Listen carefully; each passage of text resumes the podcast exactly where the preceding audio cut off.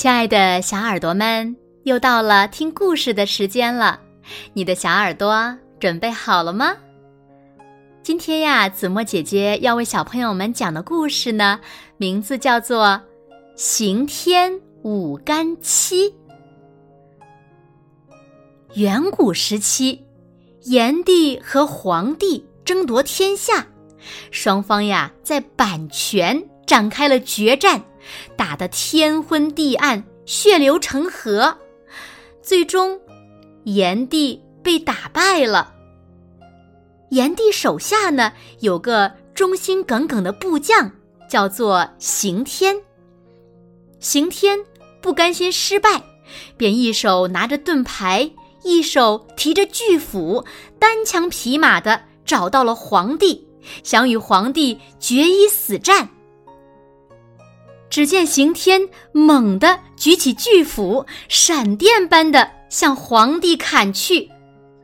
皇帝不慌不忙的举着宝剑迎战，两个人打了几百个回合都没能分出胜负。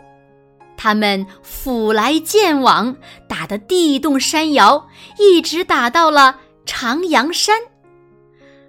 皇帝身经百战，渐渐的。占了上风，突然，他瞅准时机，一剑砍向刑天的脖子。刑天还没来得及应对，头就咕咚一下掉在了长阳山脚下，在地上砸出了一个大坑。我的头呢？刑天惊慌失措地扔掉巨斧和盾牌，双手在脖子上一摸。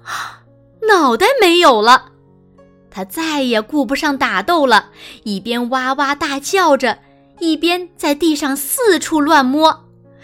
他的胳膊撞断了树枝，大手捶飞了巨石，一时间弄得飞沙走石。皇帝担心刑天找到头，恢复原身后继续和自己作对，就一剑。劈向了长阳山，随着轰隆一声巨响，长阳山裂开一条大缝，刑天的头一下子滚进了山缝中。接着，山缝合了起来，刑天的头就这样被埋进了大山之中了。刑天意识到自己的头找不回来了。胸中的怒火一下子更旺了，只见他撕开上身的衣服，双手拼命的捶打胸口。一瞬间，他的双乳裂开了缝，变成了眼睛；肚脐变成了嘴巴。